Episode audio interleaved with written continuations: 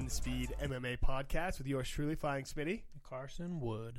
It's an exciting night of fights last night. They were a good fight. They were. I was. It was the first time I was excited in a while, ever since Ferguson and Khabib, and even before that, it was a while. Which is kind of sad because how everything ended up. It seemed like uh, it seemed like Johnson wasn't really mentally there. I disagree. I thought he came in with a game plan like that. He was going southpaw. He was trying to catch him certain ways. He just. I feel like I said last week. I felt like he should have just gone in and sticking to what he knew. Um, maybe reinvent the wheel a little bit, going switch. I didn't necessarily like the grappling, but A, a lot of people thought crap on his game plan. They said that was the ultimate worst game plan against a wrestler, especially when you gas. Like I don't. I, I I can kind of agree with that, but I, I don't think that that outright. I don't think that it like he came in with no heart or he wasn't planning on winning because he knew that was his last one. He could have won the belt. See, I figured it was like Brad Pitt in Snatch, where he was like, "All right, friends and family, don't show up, but bet a whole bunch of money against me, like everything. Bet the house against me." And they're a bunch of pikeys, and so they're going to go down to where he's from in Georgia or wherever, and they're all going to disappear. You think No, a bunch of gypsies? I don't. Yeah, I don't think he threw the. I don't think he threw the fight, but I'm really glad that I actually put money against him after the fact, knowing that his heart wasn't. I mean, I think he was in it, and I think he came to compete.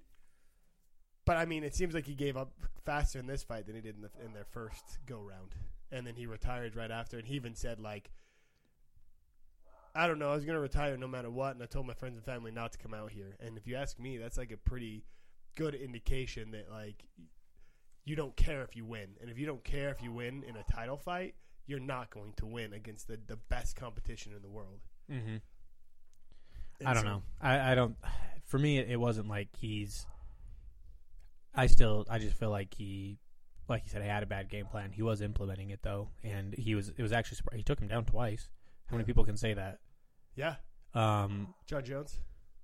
Yeah, like that's That's that's that's the uh, the upper echelon that he's in. It's, it's Jon Jones is the guy that can say that. Even heavyweights, what heavyweights took him down?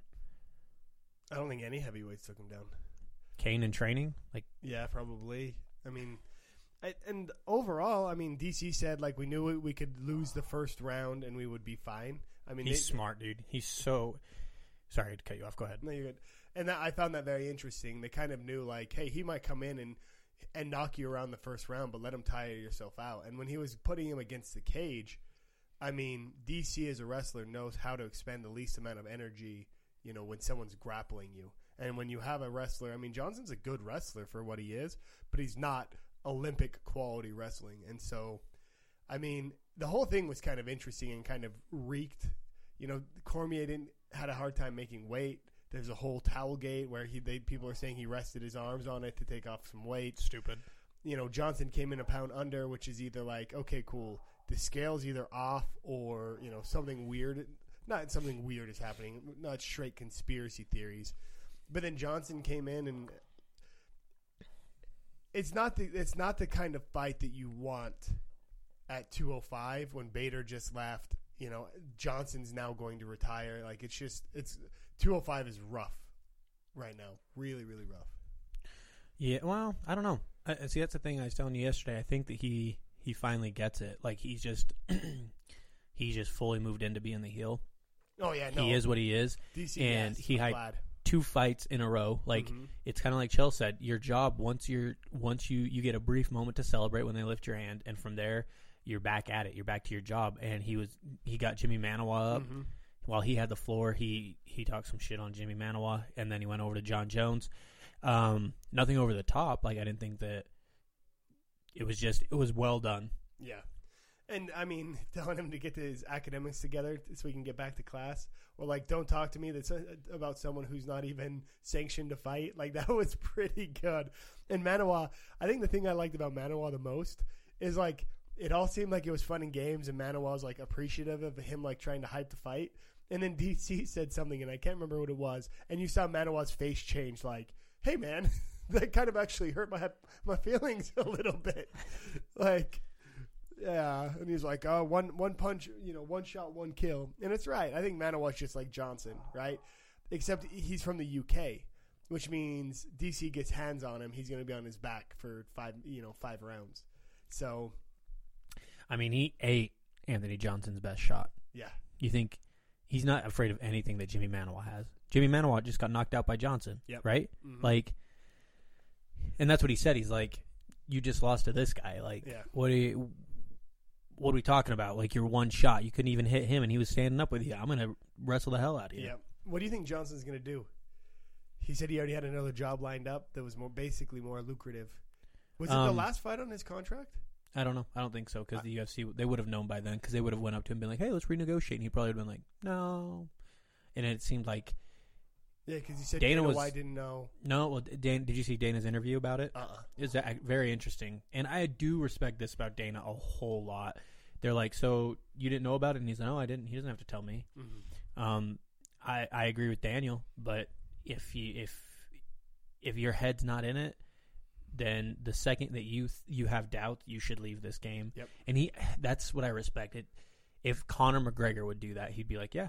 If he did it when he when he was like, if you're going to retire, you need to be serious about this because it's not just like it's important for USADA. But um, it was very interesting to hear him talk about it, being like, no, good, he's given us a lot. He I think he has more to give, but he told me that something was a big opportunity for him and that he had to take it. And good for him. I told him congratulations. You think it's movies? It's my only thing I can think of. I it's mean, lucrative. He was in Warrior, and he did a decent job playing himself. Um, I think With no he- speaking roles. Yeah, I think he's been in a couple of those like B B League MMA movies where it's like half like Skinamax, half MMA. Oh, is that with, real? Like They're Michael gonna- Bisping and stuff. they have they have movies where the MMA fighters are in all of them, and there's always some chick that has to get naked in it. yeah. Um, even the freaking new uh, kickboxer movie. like they bring the main character in, and you're like, okay, I see where this is going. She's probably going to be naked before the end of the film, and you're like, yep, there it is. there it is. They, they don't need it. Like it was running just fine, and uh, you almost wonder, right? Like these MMA fighters coming in and being in these these films that are just like just kind of trash, just like the the one that all the women fighters were in.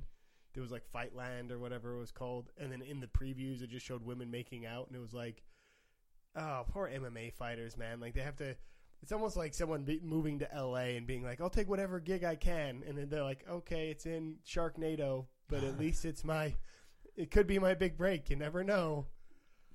So, But that's something you can do right along with the UFC. That has to be something different than film. uh, selling product. Uh, a lot of them do stunts. So watching a lot of the Where Are They Now from old UFC fighters, a lot of them do stunt coordination and stunts, and then um, Joe Stevenson does. Maybe he signed on to Hydroxycut. Yeah, I'm Ronnie from Jersey Shore, and I used Hydroxycut. and a whole lot of other things. Yeah, no, and I mean, there's always. It depends on how big your name is, right? People always try and give you money for something. If it were me, and I had any any clout to my name, I'd immediately start a vlog. I mean, The Rock's doing it to get money from YouTube. Like a lot of people are doing it. There's a lot of money in in YouTube, and there's a reason why the UFC does embeddeds and different things like that. Not only one to hype fights, but they get ad revenue behind all of those things. And every time they get a million, they're they're making thousands of dollars on that kind of stuff. So that's what I would do. And I know a lot of these guys don't want to do that. Like a lot of them say, I don't want to be on Twitter. I don't want to be on Instagram. I don't want to do any of that. All I want to do is fight. But if if you have a following, like Adrian Foster, we're like Arian? Arian, sorry, Arian, sorry, Arian Foster tweets about being able to fight a wolf and it blows up on Twitter. Like if he were to just like have a personal blog or sell ad space on his freaking Twitter and different things like that, he can make some money. And I feel like I've been talking about this for a while, but I feel like the UFC fighters do that the most because they make the least amount of money. So champions.co where Bisping's putting out like resharing articles and stuff and Jake Shields is doing it and they get a pay per click or whatever on their on their pages. Like that's that's a way to potentially make money for these guys. But there there's other ways to do it as well. I agree. I I'm bummed. I more than anything wanted to see him versus Jones. I thought it would be a good fight, be interesting for for Jones. Um, but I mean, and a lot of people are talking about. I I don't think he's done. I think he's done. I really do. He seemed like he He- Go ahead. Sorry. he meant it. I mean, there's a lot of people that seem like they, they say it because they lost or whatever, and they they restructure. They go to their gym and then they get back into it, and that's what they do. I I agree with you on this one. Um, I guess I can kind of see like few years down the line, he tries to come back in just for like a comeback story a little bit, maybe something like that. But as far as like this is just a few years off and then he's going to jump back on, I really don't see that coming. So I'm wondering if maybe it's something with promotion. He gets to he's going to promote something else. Bellator. Um, I would think more something like local or something like that. he but- does TV well. I mean, he he's been on UFC tonight and all of those, and he's done well. Um, I don't think that those pay more than actual fighting would, but Well, I don't think I don't think he was saying that it was more than fighting necessarily, just lucrative. Did, did he say more lucrative? yeah, Okay. he said something more. I, I I could be misspeaking, but it sounded like he said it was more lucrative, and I could be wrong. Um, do you find it interesting now that that bumps Mauricio Rua into the top four in the light heavyweight division? In what way do I find it interesting? I mean, just what what the the the division's that shallow that now Rua, who's like Who been in it for like twenty five years, is now back in the top four.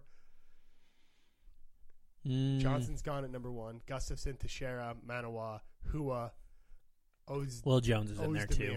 They're not going to put list him, but he's in there. Um, and Bader just left. Um, Blackwood's just lost.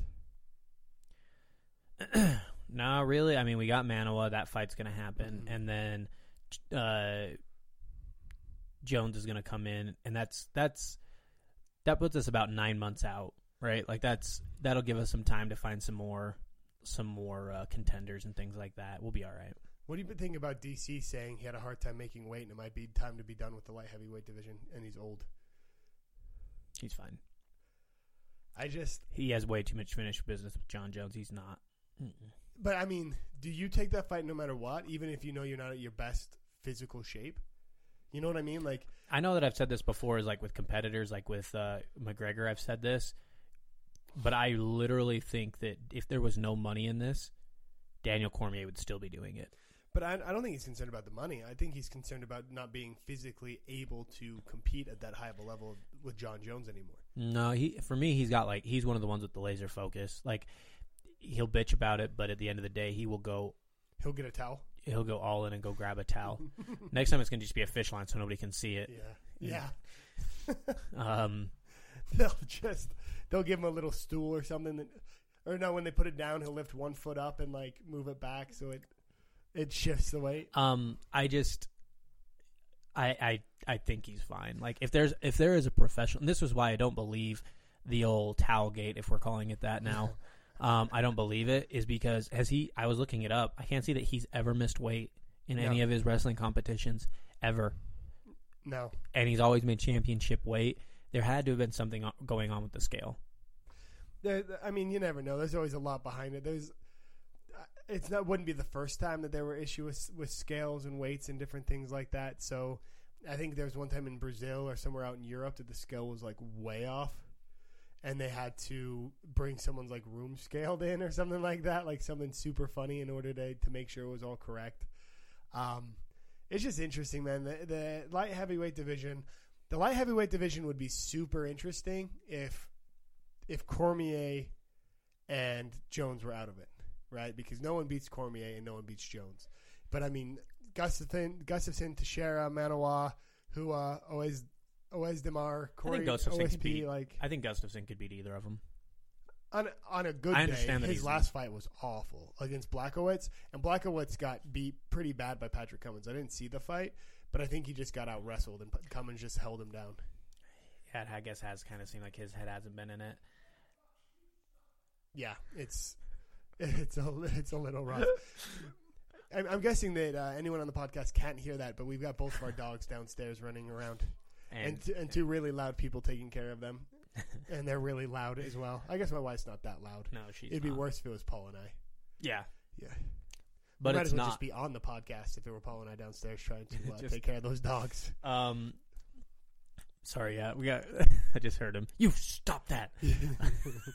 really, Um, he, really, he was talking about. He heard me talking about the light heavyweight division and was like, "Stop! It's It's not that bad." That's what I would fight at if I fought. um, no, yeah, I I think we have some time. I'm still interested in the Manuwa fight, and I'm interested in the Jones fight, obviously, and we'll figure some other things out in the meantime. yeah, I mean, Hopefully, Manuwa's from the UK, so he's got no chance. He's going to get wrestled the entire time. But DC's been taking some big shots. I mean, Johnson's game plan, even though the whole wrestling thing didn't seem quite right, he they understood that DC threw when he blocked, he blocked left, right, and then he would drop his head down completely. And he threw two head kicks, one that connected really, really well, and then one that almost connected because DC does the same left, right, drop your head down. Um, and he almost got him. I actually think that DC wins of him and Jones fight. You think? Jones, I, there's way too much ring rust. We saw that in the OSP fight. Yeah. and I think he loses, and then they come back and fight again, and he wins. But because And then uh, what's his face walks away. DC walks away with the last fight. no Rumble walks into the cage. Yeah, fights them both. Mm-hmm. I don't know, man. I just the whole thing's interesting. Patrick Cote retiring as well. I mean, Thiago Alves, like they pointed out, Thiago Alves fought GSP and Cote fought Anderson Silva, and those were a decade ago. Patrick Cote had been around for like 15 years, and he won the Ultimate Fighter three to get his title shot. Like that's crazy to me. And we always talked about him and Gegard, and Gegard much less now.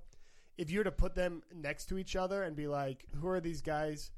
And what division do they fight in? You'd be like, "Oh, I know who they are, but I just can't think of their name right now." And Gegard's been around since Pride, and it's still hard to be like, You know who he beat? "I know who that guy is." Who, Cote or, or Gegard? Gegard Mousasi. Uh uh Oh, he beat Mark Hunt. Yeah, Yeah, I saw that I on saw Reddit. that, yeah. Mhm. you guys should all go to Reddit. He beat he beat Jacare Souza too in Pride. He upkicked him, knocked him out cold. It's nuts, man. Well, I mean that's at least close to his weight division. The Mark Hunt one's crazy. I mean, he's he's always been a solid fighter, but he's just never been like. He's never really talked or, or put himself out there to get people to really like get behind him as a fighter. And now he's finally being like a little mouthy and he's getting a lot more attention. But he's so for the, those who didn't watch the fight, and I'm guessing anyone that listened to this did. Uh, Weidman and Mousasi, or sorry, Weidman and yeah, Mousasi's fight ended in complete controversy, where Mousasi landed two legal knees um, that Weidman was basically trying to make illegal by putting his hands on the ground. Um, he ended up getting the fight not stopped because he was out, but because um, Miragliotta thought that they were illegal knees. And everybody's like, Dana threw him under the bus. Miragliotta? Yeah. Because all of the fans are getting mad at the commission, not at Well, how the hell is he supposed to know? I agree. Like, it looked like it. His like job- even in you had to watch a replay a couple times and go frame by frame, and it's like, how's he like? Dana's like he made a mistake. If you notice, Dominick Cruz never said anything. Dominick Cruz was like, "That was illegal. That was illegal." And then Joe and Jon Anik were like, "No, it's legal. It's legal. It's legal." And Dominick still never got onto the like, uh, "It's a legal knee" train. this this is this is my this is my opinion on the order of events and um, one I think it's a stupid rule. It should be knees on the ground in one hand. You can't knee them, or even one knee, like one knee, one hand. Fine, I'm okay with that. But if you're standing at all, you should be able to get kneed. If your legs are extended, Yeah, Yeah. even if they're not. Like as long as Well, your I knees mean, not on the. stand, in order to stand, you, your legs have to be extended. Not really. You could be up against the fence guess- and yeah, yeah, yeah, okay, yeah, I got you. Yeah, like that's like the the Chael Sonnen and Anderson Silva. Um, I think that's legal. I think that should be legal as long as you're on your both of your feet. The fights you can do whatever you want in striking, other than hitting the back of the head. Obviously, that kind of stuff. Now, on top of that, um, I really, really don't like this commission either. Like from top to bottom. If there's weight issues, even if there weren't weight issues, then the fact that they let Cormier just slide off, like losing 1.2 pounds in that amount of time, that's weird. And then this on top of it, um, boob gate. what's oh on top of that yeah so and then them just calling it it, it should have just been like oh no it's the ref's mistake but you gotta dana talked about this too you gotta understand where they're coming from they see him oh this is this kind of leads into my next point though too. Weidman was milking it. Oh yeah, He figured he could have got a point possibly or five minutes to rest. and five minutes rest because he looked tired. oh yeah, he was exhausted. So, I mean, he he's really upset and everything, and but So there's two things. Yeah, you're absolutely right. There's two things about this that it, that I disagree with. One, I don't disagree with Miragliotta because his job is to protect that fighter at all times. And if he was under the assumption that it was an illegal knee, he can stop that fight. He hasn't made enough bad decisions in his in his refing career that something like that um, should go directly against him. Now with Chris Weidman, you shouldn't be trying to garner an illegal knee knowing that you're in a bad position and being that good of a wrestler. Like I understand like he needed some time to comport himself and basically figure out what he was going to do next, whether he's going to try and shoot or whether he's going to try and roll out or you know what he was going to do. But as you as a fighter need to realize that you can't expect the rules or a ref to protect you you have to defend yourself at all times. And his defense was putting his hands on the ground and hoping not, uh, hoping to draw an illegal knee. see now. I disagree a little bit with that because I think you use all of the rules to your advantage that you can, and they sometimes do work against you. I don't have a problem with that in the moment. My problem is, is once they actually had stopped everything, he sat there bloodied on his, like on a knee on the ground, and then they're like, "Oh, this is a lot worse than we thought," or that we, this is. It kind of sets the bar. Now the commission thinks that they have a very injured fighter. Well, Miragliotta came in and was like, "You still got three minutes," Yeah, that was weird. and he was like, "Okay, like cool." And so, yeah, I mean, there's been a lot of weird things that have happened in MMA lately. Um, most of us know only because we've watched all of them. You know, Jeremy Stephens getting his foot. It was Stephens, right? They got his foot caught in the cage. I don't know. It was either Stephens or what's it, Little Heathen, Jeremy Stephens or uh, the exact same person that's that uh, that's a weight class lower than him. Looking it up. There's two of them. It says Jake Ellenberger. Jake Ellenberger, that's who it is. So Jake Ellenberger and Jeremy Stephens to me are basically the same person at different at different weight classes. They Fair. fight the same. They kind of look the same. Um, so Jake Ellenberger got his foot foot caught, um, which ended up losing him the fight. Like it, it, it was just a, a weird. There's a couple of fluke things that happen, and New York has done a bad job. Even they said in the, the NYC card that something had happened as well in the the first Madison Square Garden card that the commission had done something really bizarre, um, and so everyone was like, the UFC should just ban New York instead of having New York ban MMA. And that way, we don't have to worry about their ridiculous commission ruining fights any longer. Yeah.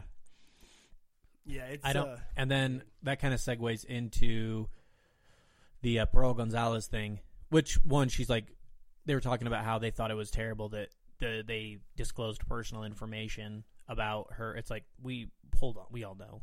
Yeah. it's just dumb that it's a rule in general, but we don't need to worry about outing Pearl uh, for having a boob job. mhm. No, we get it. Our conversation was uh, yesterday was does she have extensions in? Yeah. Like that was the women's conversation. Yeah. Like there's no questions on whether or not she had a boob job. Like that's Could her, could her hair actually be that long? yeah. That was the conversation. And would it be? Would you actually want extensions before going into a fight? My argument was no. And then the girls that were there, were saying, "Well, her hair's curly enough that if they pulled it straight, it might be that long." And I always thought it was real. No, and that's my new girlfriend. Yeah? that's why. That's why uh, she lost. Because you, just like Claudia. Yeah, it's like Claudia. Once I take once I take a liking to you, you lose. So, um, I fell in love with her because I love curly hair and Hispanic women's, and uh, then she lost. So it's my fault. And she looked bad, by the way. No, she didn't look good at all. she looked And a lot of people were like, "Tough grit, like you look good in your first fight, like you'll be back." And really, it was just a showcase for Calvillo and, and showing her how good that she or Calvillo, because we know that she's Hispanic, right? I think her family's from Mexico. Um, she's looked really good in her last two fights, and obviously she she fought a, a newcomer in you know this time, and I think her first fight was against um, Amanda Cooper, who I'm not super familiar with either, but she looked good in that as well. Um, round one submission, and so it's good because there's not a, a, a lot of good women wrestlers. I mean, yes, there's Sarah McMahon. There's uh, what not Tecia Torres, the other one that's a, a, a wrestler at strawweight. God, man, I can't remember any of these freaking people. What do you think next for her? Because they're that's who they're going to start building up to. Uh, Yep, and I don't think they I don't think they rush her too quickly, and they have to be careful because she's a potty mouth. and so they can't put her on like national television. But she's at strawweight. Really, She's not an idiot. She would clean well, it up yeah, for that. Yeah, I mean, Ronda's a yeah, that's swears like a sailor. Um, They really could give her any of the top. I say 15. Angela Hill. Like that. That's who the Angela Hill said that she wanted to fight Yeah, um, on Twitter when they thought that she wasn't that that Gonzalez wasn't going to fight. that's a Um, bad fight for Angela Hill though, because she's not a wrestler. So, like, what? I mean, what you want to just give her good fights? Like, who cares? Like, she just fought in Jessica Andrade. Like, that's who she just lost to. Who's She's getting, getting- a title shot now. Yeah, she's getting a title shot. I think it's a good get her kind of into that upper that upper level. See how she does Top there. I think 15 she's ready. Fifteen Like to twenty. As far as because that division, it's going to need kind of like 205. It needs people quick, Mhm. a lot quicker than actually 205 does, because Joanna just going to run through her. I was thinking about Randa Markos. That's the other wrestler. Randa Markos. Yeah. Um, yeah, no, I, I think she she needs to work on her striking. Team Alpha Male, she'll always be good at wrestling. I mean, it, if I was ever at a lightweight and needed to get really good at wrestling, that's where I would go. Either that or uh, AKA if I did could you know actually get the fights.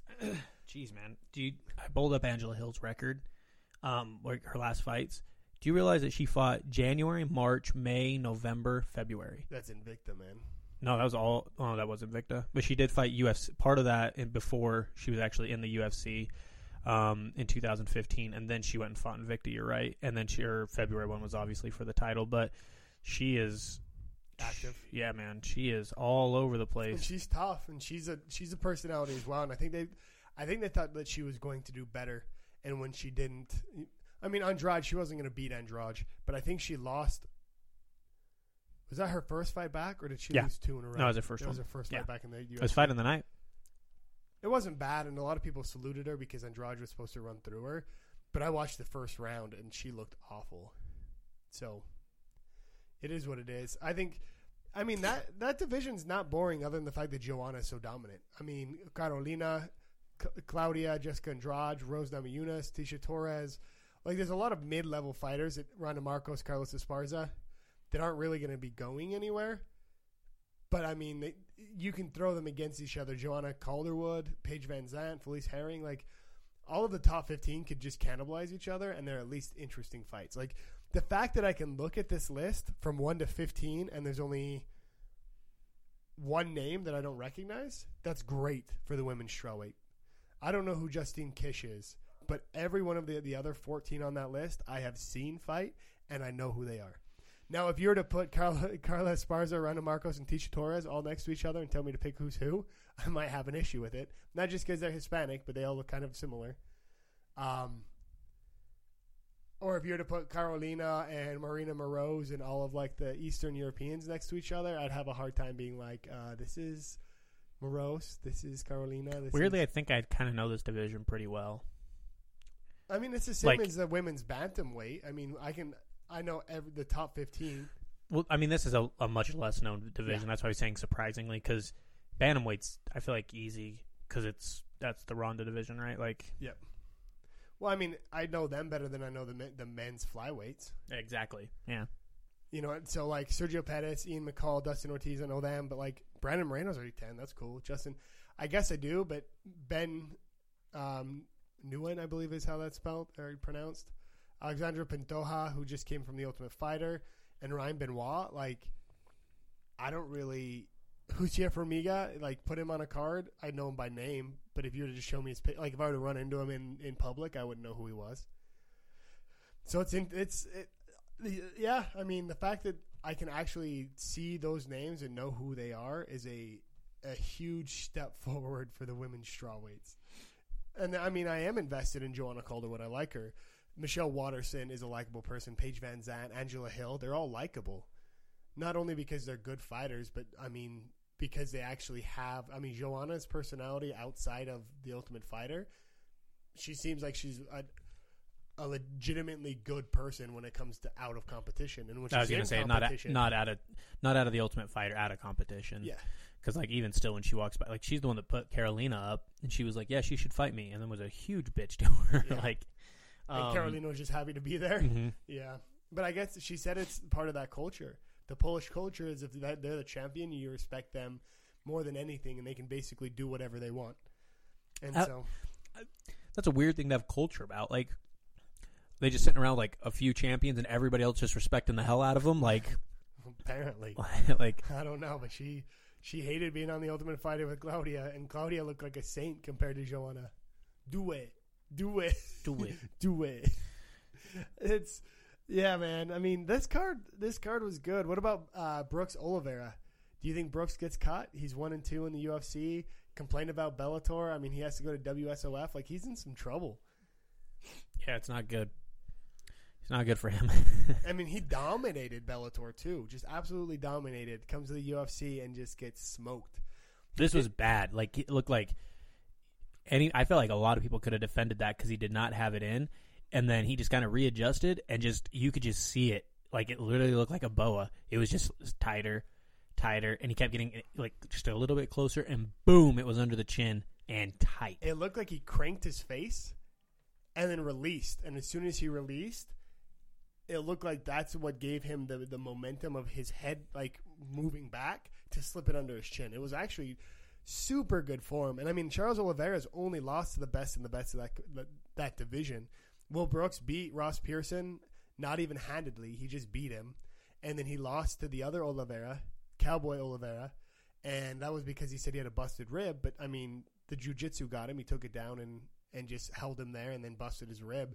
And so coming into against Charles Oliveira, who's a very similar fighter as the other Oliveira, um, I I didn't see this going well for Brooks. So it was weird to me that he was such a high favorite in the eyes of you know not the MMA community per se, but the eyes of like uh, the the betting odds makers. It was You won money on that one. I did win money on that one, and I bet far enough ahead that I made like two to one almost. That's three to, actually three to one. Mm-hmm. I bet it. I bet on him when he was a positive two forty five.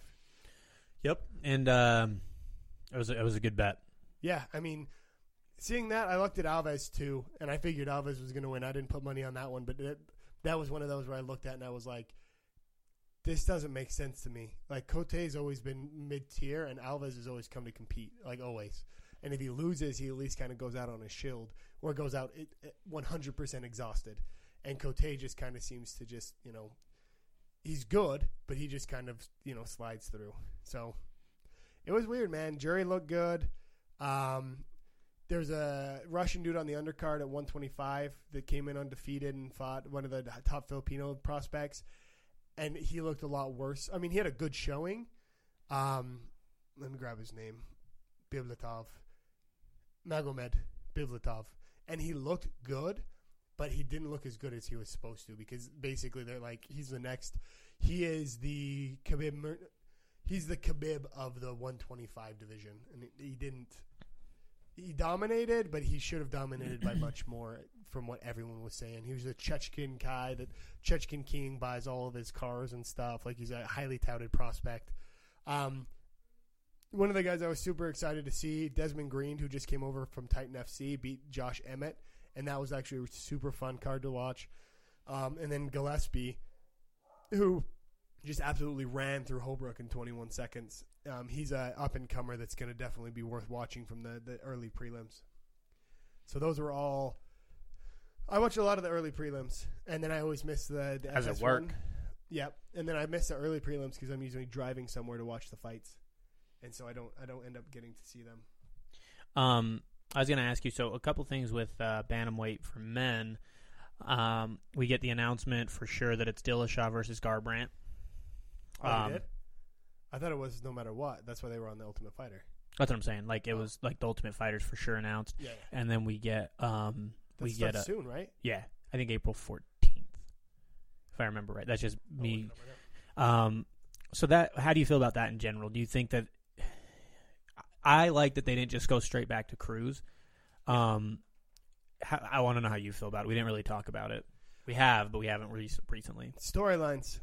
I think right now the biggest storyline, one of the biggest storylines outside of Conor McGregor in the UFC for, for long term fans, and not even long term fans, because when Conor McGregor was on The Ultimate Fighter and everyone was watching it, Dillashaw and, and Garbrandt had bad blood. That's right when Dillashaw left Team Alpha Male, and really Conor McGregor helped that entire gym, other than Uriah Faber, to put names and faces together. You know what I mean? And so, you know, he called him a snake in the grass, kind of built Dillashaw as this bad dude. Cody Garbrandt comes in as this like knight in shining armor that's going to, you know, protect the gym and protect, you know, Team Alpha Male and, and be the next big thing. And that was Dillashaw, but he left. And so he, lo- the storyline behind this is probably, other than DC Jon Jones, the biggest storyline right now. And, and Bisping GSP because those are bigger names. And then you make them live together and, and work around Yeah. each other for a few uh, a few months is is a good time for all of us. I feel like it'll make the fight better too. Well, and the hard part is, is they're both smart guys, but neither of them are trash talkers. So, like Cruz, Cody Garbrandt, you can tell is a good dude, but he cannot talk trash. I mean, that showed against Cruz. Cruz can is a trash talker. Uriah Faber can run his mouth. Dillashaw is not a trash talker. So you're getting two people that are high level athletes that are terrible trash talkers, and it's gonna be hilariously awkward to watch these two dudes try and talk shit on each other because they're going to be so bad at it. If there's any season that's going to be full of memes and gifs of people saying ridiculous things, It was Ronda's, but then this one's yeah, a close This second. one's going to be a close second. Yeah. Well, this one's not going to have you know Ronda threatening guys from gyms and trying to fight them and and trying to pick fights with Bri- uh, Brandon Ca- Bryan Caraway and all those weird things. Um, and so I, I'm excited. I think this this is the fight that I wanted to see. Uh, if TJ loses, I don't know if, what he does. I think he has to. I think he almost has to go down to fight to go fight uh, DJ or something. Can Dillashaw get down that I don't far? know, but like, because he's on, he's he made his way to the belt, he got it, but then he lost. I, I don't know, man. Like he, It's going to be interesting because coaches, TJ Dillashaw, Duane Ludwig, Lester Bowling, Elliot Marshall, Matt Brown. Matt Mhm. Brown will be interesting. Team Garbrandt, Cody Garbrandt, Uriah Faber, Danny Castillo, Fabio Prado, Robert Robert Meese, Alpha Male. Mm-hmm. So TJ Dillashaw is going to have to be around not just Garbrandt, but all of Team Alpha Male the entire time that they're there. I like it. It's gonna be it's going to be interesting. I, I think Uriah is probably going to do most of the talking and let Cody I coach, but I, I don't think that he's going to talk that much. I think there's going to be a few times that it pops off, but I think he still likes TJ. He just doesn't want him in his gym scouting his guys that he could possibly fight against. I think he still. I don't. you know whose name's not on here? Uh, yeah, and I was going to say also it doesn't have Chad Mendes. Mendes. And I understand Mendes. Mendes is probably trying to go start his own businesses and stuff and do his own thing. He might not have time to do something like this. It would really be nice to get some TV time, yeah, repping your shit. I, I guess that's true. But and Ludwig's a weird ass too, man. I mean, he's a great coach, but he, I mean, Chael Sonnen and a lot of people are like Duane is weird as hell. And so this is going to be a really, really awkward season of the Ultimate Fighter. Plus, they're, I mean, they're training people that used to be in the UFC, which is also super interesting. I mean, obviously, these guys are too small for a lot of these divisions, but there's a lot of pride that goes into feeling like, hey, no, I've fought in the UFC. I don't need to be on this show to get back in. I mean, James Krause and freaking, what's his face? Oh, it doesn't look like there's one guy that's not on here that I th- that everyone said was going to be um, the guy that fought here in Salt Lake, the bald guy. I can't remember what his name is. Anyway, but James Krause is going to be on it. It's it's a very interesting season. Um, and that kind of segues into um, Uriah. Congratulations Oh, yeah. on the first uh, 2017 Hall of Fame nominee. We have a sport old enough to now have a Hall of Fame. Like that's. I mean, I know we've had it for a few years, but it's weird. Where like, but it's only old people, right? They got in like Matt Hughes and I couldn't even. Uh, I think Mark Coleman's. I was in going to say Mark Coleman. Don Frye, Um, not Don Frye, the other one. Yeah, no, Don Frye. probably Liddell. Yeah. I don't think Forrest Griffin's in it yet. No, they were both inducted in. Oh, yeah. Yep, Forrest same Griffin. time. They were both inducted in. Um, UFC Hall of Fame is Royce Gracie, Ken Shamrock, Dan Severn, Randy Couture, Mark Coleman, Chuck Liddell, Matt Hughes, Tito Ortiz, Pat Miletich, Bas Rutten, Antonio Rodri- Rodrigo Nogueira, Don Frye, Forrest Griffin, BJ Penn, uh, Charles Lewis Jr. Wait, these are. So they have the contributors, they have fighters, and then they have modern era. Oh, I guess they just put in the one of the fights in the Hall of Fame. They didn't actually put Bonnar. but Forrest Griffin versus Stephan Bonnar. Was Do you think Bonnar should inducted be in the in the Hall of Fame? I mean, eventually, right? What's your criteria for Hall of Fame? And the, I'll, I can answer it yes or no off your criteria, and then I'll answer it off my own. um, made a legitimate contribution to moving you uh, MMA forward, and especially the UFC forward. Um, so it's I would say it's just the UFC forward. It, nobody really cares if you move MMA forward. If it's the UFC Hall of Fame, in my opinion, you could possibly do both, but it's more pushing the UFC forward, right?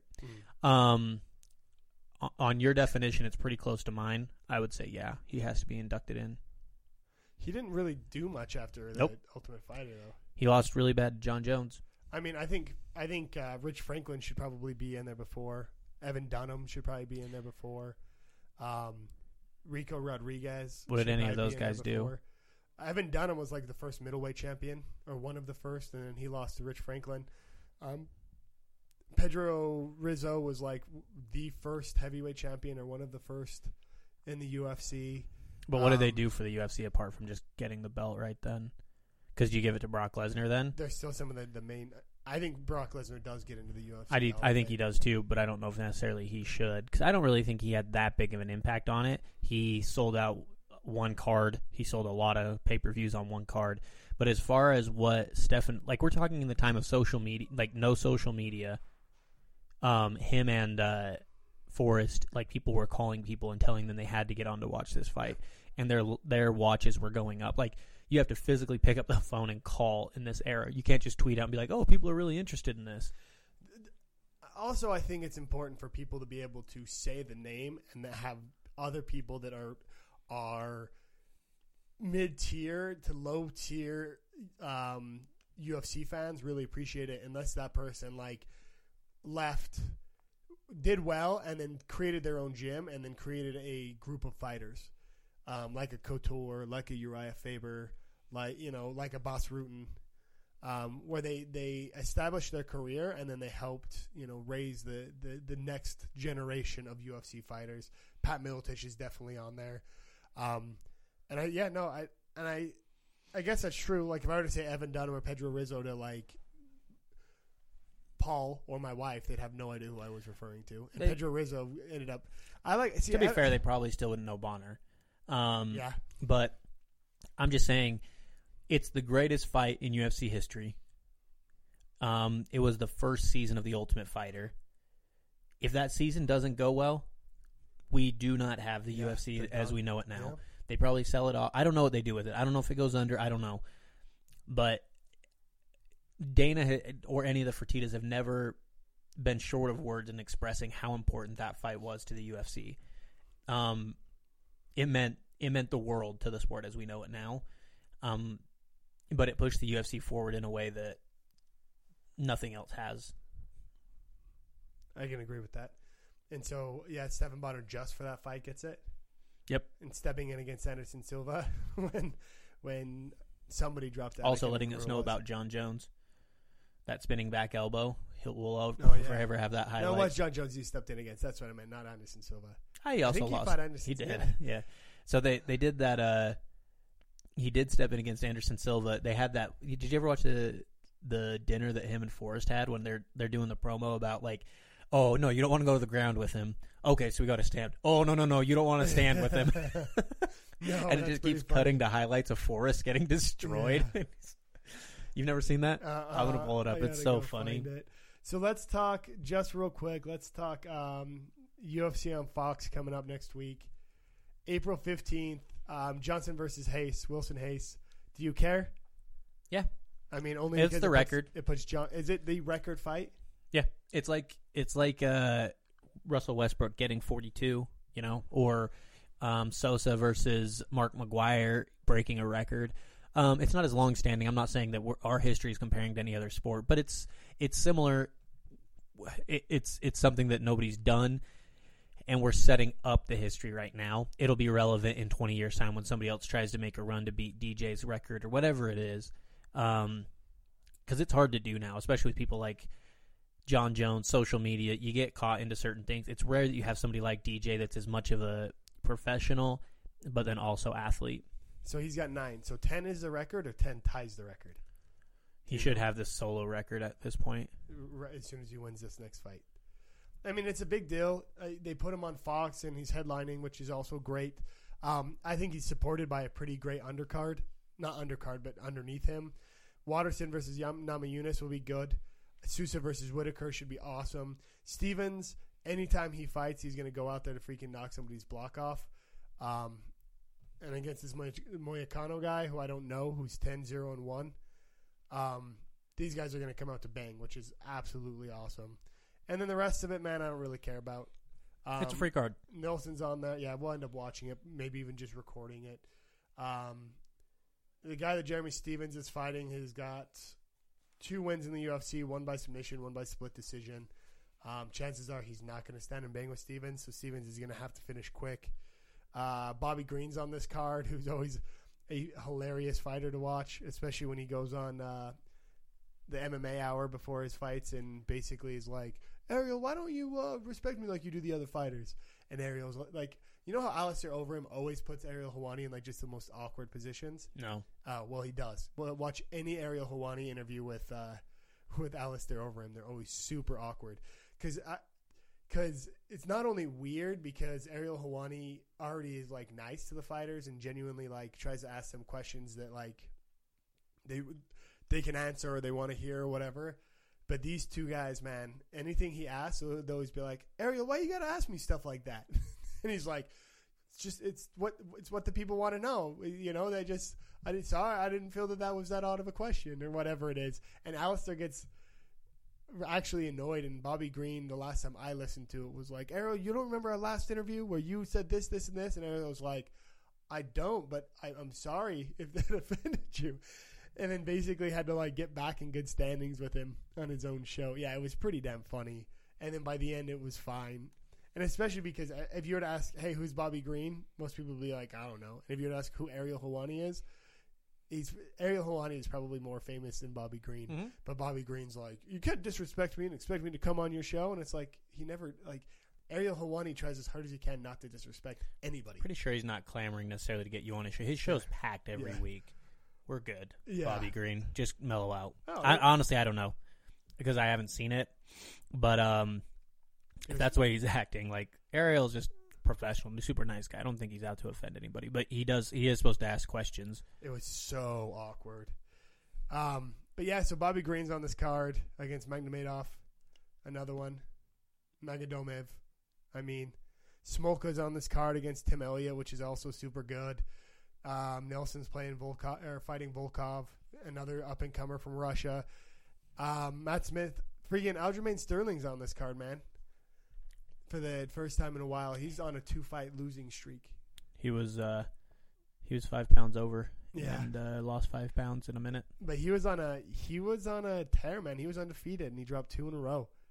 And he almost he basically used him being undefeated to get a better contract signed, so he didn't go to Bellator. Do you think the UFC is like cool? Three in a row, man. You're done. Yeah. Go fight on the local circuit and come back. Unless I he mean, takes he's- a cut. He's only fought the best. I mean, he fought Assunção next, whose last fight was a loss to Dillashaw. So, Didn't I he mean- lose to Caraway? yeah, which was kind of a joke. And if I was betting back then, I would have bet against him because Caraway's wrestling is really good. But this is, I mean, Evan Smith. Like, there's a lot of known fighters. Zak Cummings, that was the guy that I thought was going to be on TUF 25 with James Krause, and he's not. Um, he's still in the UFC. But I, I'm actually excited for this card coming up. It is a free card, um, which makes it great. There's a Bellator card on Friday as well in Singapore. I feel I feel that it's weird that Bellator is now feeling opening like new areas that the UFC may have been to, but I feel like I feel like Bellator is actually starting to stretch now and go to different places and do more things, and the UFC's kind of Like NASCAR, pulling in. like down south. yeah, um, I feel like the UFC's pulling in and, and doing more stuff in the states. I mean, this is in Kansas City. That's actually where James Krause's gym is. Is out in Missouri. That's where Zak Cummings is from. Um, but what do you got? So I mean, you've got Reis, right? I mean, sorry, you've got Johnson in the Johnson versus Reis fight. Yeah, Nami Eunice Waterson. Nami Eunice, I got Namajunas as well. Uh, Souza Whittaker. Souza. That's rough though. If he gets him down, he's got him. But Whittaker will win striking. I don't think he has a problem getting him down. Whittaker's pretty dangerous, man. Souza is Yeah. the most dangerous person in that division. That's not named. Um, what's his face? It's a Uh, notorious Yoel- name. Yoel Romero. Yoel. Yoel no Romero. Dude, I, I love Yoel Romero. How about uh, Mark yesterday being like, Weidman had Yoel out on his feet. He uh, didn't know where the cage was, so we got an extra 20 seconds. I was like, yeah, he might have, but an extra 20 seconds isn't going to help you when you're knocked out. Um, and then Stephens, I'll take Stephens in that fight. I'm guessing you'll most likely take Stephens too. Um, Maybe. I don't know, man. It's gonna be fun. Like it's gonna be a fun fight. It could go either way. Yeah, I, I'm. I'm not like. I'm not in love with him. He's just. He's just nutty, dude. He beat Renan Barao and he beat Dennis Bermudez. Last two losses in a Max Holloway and Frankie Edgar. I think people forget quickly how good Jeremy Stephens actually is. And I think he, because of how big he is and just mean, Yeah. people also think that he's a lot better than he is. Like he. What's his record? He's not, not very good. Uh, 25 and 13. Yeah. So it's. He he goes through he goes through ups and downs. That's really what it is. So he goes through like three fights in a row where he wins, and then three losses in a row, and then like two wins in a row, and then two losses. Like he's just very up and down. And right now, he, his last one was a loss. So I mean, he should. If you ask me, he's gone back and forth, win loss, win loss. So he'll probably win this one. And the UFC does this because they just want it to be exciting, right? It's on Fox. They need a card. That, they need a really good fight to segue into the rest of the card to get people to stay and watch. And he is that. He is that guy, man. He's gonna go down. He's gonna drop his drop it, drop his head in his left arm and throw that overhand right. Yeah. And so It's gonna be fun. Like, I. I. I think he'll win, but I'm. I'm just excited because I think it's a good fight. his are always a puncher's chance. Yeah. You stay out of his range, and you you have a pretty good shot of not getting knocked out. Um, but with that, man, I think we we've hit it. Is there anything else that you wanted to talk about this week? No, let's watch this. Forrest Griffin gives Stephan Bonnar advice about Anderson Silva. Oh, it was before they were actually gonna fight. yeah, That's awesome. it was way funny. But with that, Thank you guys for tuning in. Let us know if we missed anything or said anything wrong. Make sure you follow us on iTunes, We didn't. Stitcher, or whatever else. Yeah, we're never wrong. Don't go back. Even when we disagree. podcast. Yeah, with ourselves. and we will uh, talk to you guys soon. Bye. Bye.